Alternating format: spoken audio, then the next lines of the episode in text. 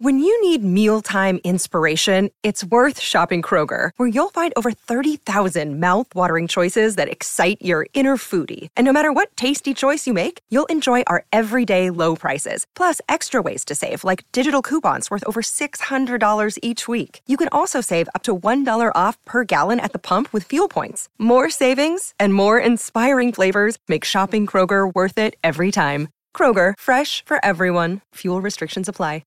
Another day is here, and you're ready for it. What to wear? Check. Breakfast, lunch, and dinner? Check. Planning for what's next and how to save for it? That's where Bank of America can help. For your financial to dos, Bank of America has experts ready to help get you closer to your goals. Get started at one of our local financial centers or 24-7 in our mobile banking app. Find a location near you at bankofamerica.com slash talk to us. What would you like the power to do? Mobile banking requires downloading the app and is only available for select devices. Message and data rates may apply. Bank of America and a member FDIC. Herzlich willkommen bei Das liebe Geld, der Podcast für Geldanlage und Vermögensaufbau. Mein Name ist Max Franke und heute geht es um Neujahrsvorsätze für dein Geld. Viele Menschen starten mit guten Vorsätzen ins neue Jahr. Manche schaffen es, sie einzuhalten, vielen fällt das aber schwer. Neujahrsvorsätze betreffen oft Dinge wie Ernährung, Sport, Verhaltensweisen, die man anfangen oder unterlassen möchte, aber eben auch das liebe Geld. Also Grund genug, sich mit dem Thema mit Blick auf die Finanzen einmal zu beschäftigen.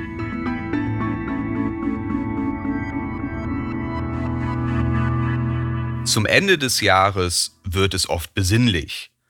Wir rekapitulieren die vergangenen zwölf Monate.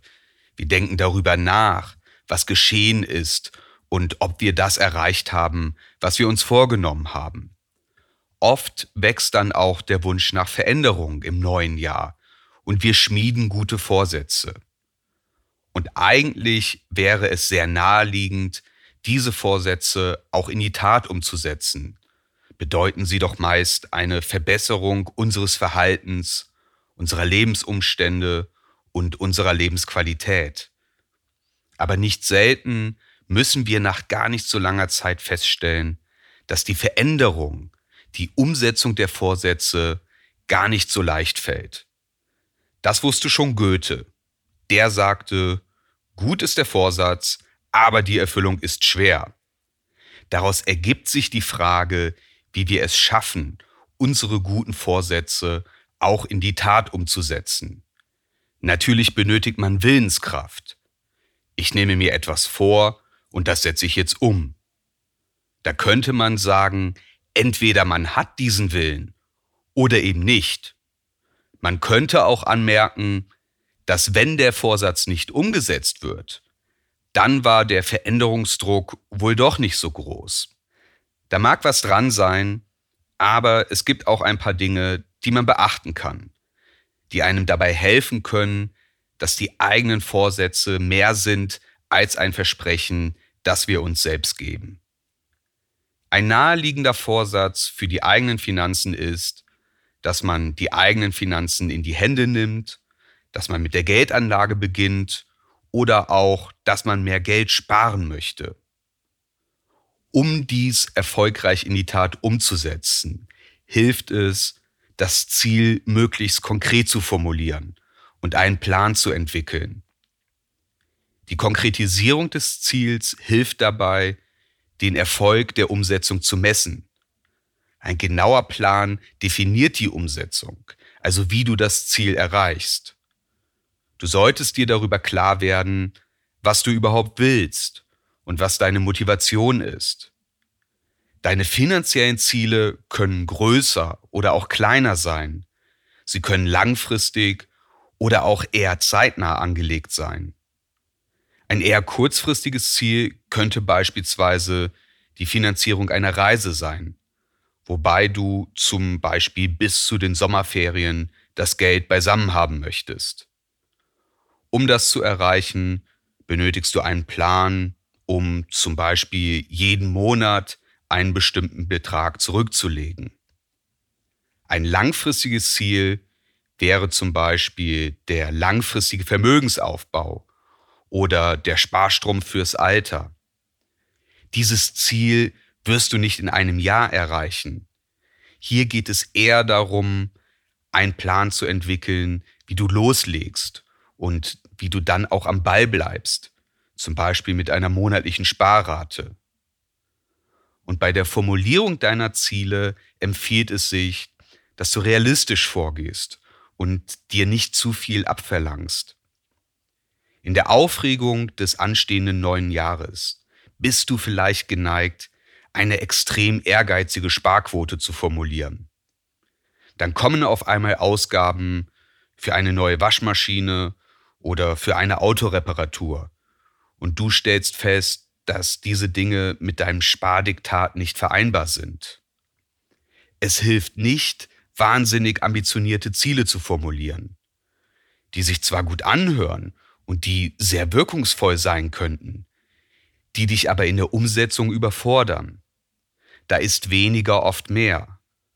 Sonst läufst du Gefahr, dass du zwar hochmotiviert startest, aber dass dir bereits nach kurzer Zeit die Puste ausgeht und du den guten Vorsatz wieder begräbst. Eine Nummer kleiner zu denken, mag sich kurzfristig nicht so gut anfühlen, aber es kann zu nachhaltigeren Ergebnissen führen um die guten Vorsätze für dein Geld anzugehen, empfiehlt es sich, dass du zunächst einen Kassensturz machst. Wenn du bestimmte Investitionsziele erreichen möchtest, könntest du dein Gesamtvermögen ermitteln und berechnen, wie sich das im letzten Jahr entwickelt hat. Das hilft dir zu beurteilen, wie es um deine finanzielle Situation steht und wo du beim Vermögensaufbau stehst. Stichwort Kassensturz und finanzielle Situation. Falls du es noch nicht machst, wäre jetzt ebenfalls ein guter Zeitpunkt, deine fixen wie variablen Kosten zu erfassen und ein monatliches Budget zu erstellen. Weitere Details dazu kannst du in Folge 1 über die ersten Schritte der Geldanlage nachhören. Wenn du im neuen Jahr das Ziel verfolgst, mehr zu sparen oder auf etwas Bestimmtes hinzusparen, dann kannst du nun auch den genauen Plan, wie du das erreichst, konkretisieren. Da wäre nach dem Kassensturz das Ausmisten. Also bei welchen Kosten kannst du zukünftig sparen? Hast du nicht benötigte oder zu teure Versicherungen? Lohnen sich die von dir abgeschlossenen Abos? Gibt es günstigere Alternativen? wäre es eine Überlegung, dein Budget anzupassen. Ein Beispiel. Vielleicht hat sich bei dir eingeschlichen, dass du dir regelmäßig Essen liefern lässt. Stichwort Lifestyle-Falle aus Folge 12. Und die Kosten belaufen sich auf 50 Euro pro Woche, 200 Euro im Monat.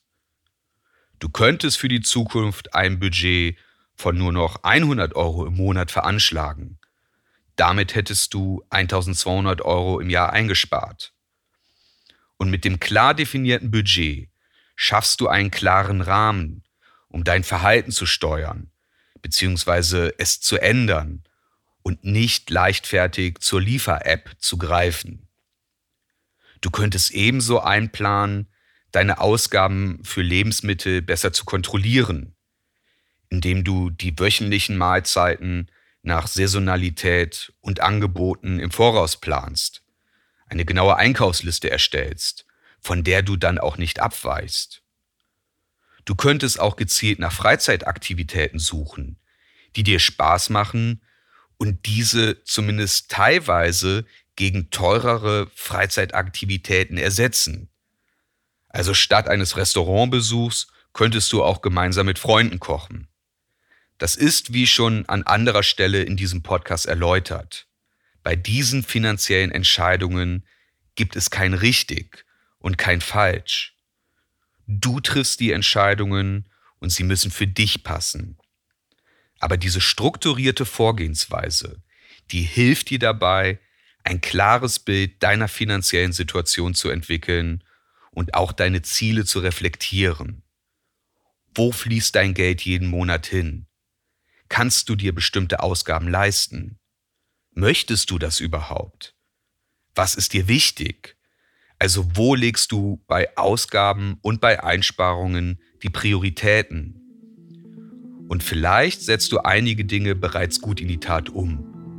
Kassensturz und Ausmisten können hilfreich sein, zu sehen, was bereits gut läuft und wo du dich vielleicht noch etwas verbessern möchtest.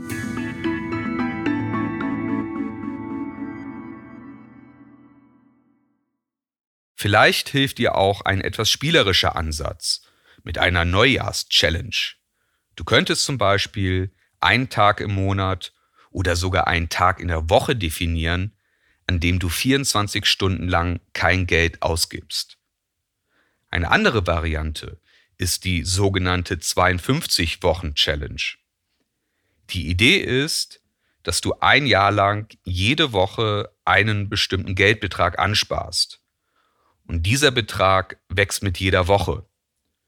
Du könntest mit 1 Euro starten, also in Woche 1 sparst du 1 Euro, in Woche 2 erhöhst du auf 2 Euro, Woche 3 auf 3, bis zur Woche 52, da sparst du dann 52 Euro. Mit diesem Ansatz hättest du in einem Jahr 1378 Euro gespart. Du kannst das natürlich auch variieren.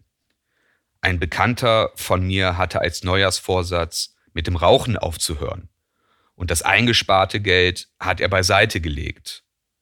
Nehmen wir an, jemand gibt 20 Euro in der Woche für Zigaretten aus, dann sind das 1040 Euro im Jahr.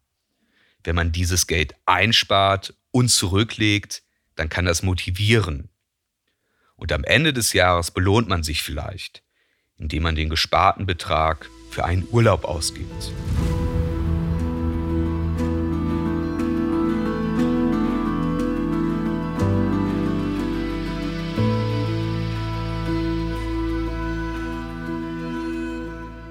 Welche Fallstricke gibt es bei den Neujahrsvorsätzen für dein Geld zu vermeiden?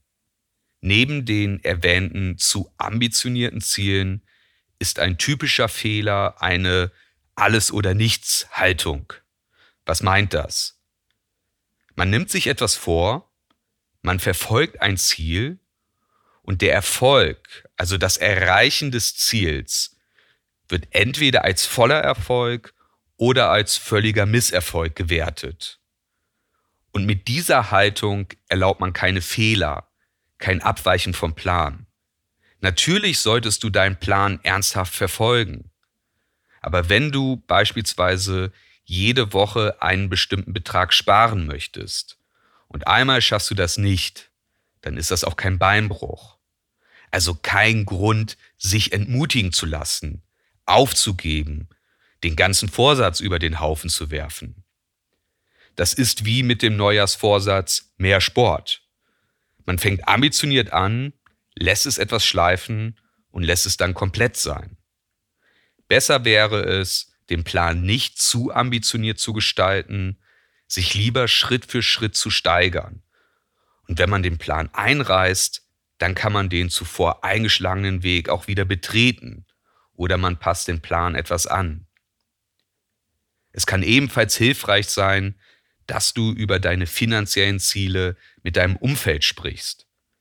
Gibt es Möglichkeiten, wie dich deine Freunde und Familie unterstützen können? Vielleicht haben deine Freunde ähnliche Vorsätze und ihr tauscht euch über die Fortschritte aus, aber auch über mögliche Hindernisse und wie ihr diesen begegnet. Und wenn du in einer Beziehung lebst, ist es hilfreich, deinem Partner bzw. deiner Partnerin deine finanziellen Ziele zu erläutern, um Irritationen zu vermeiden.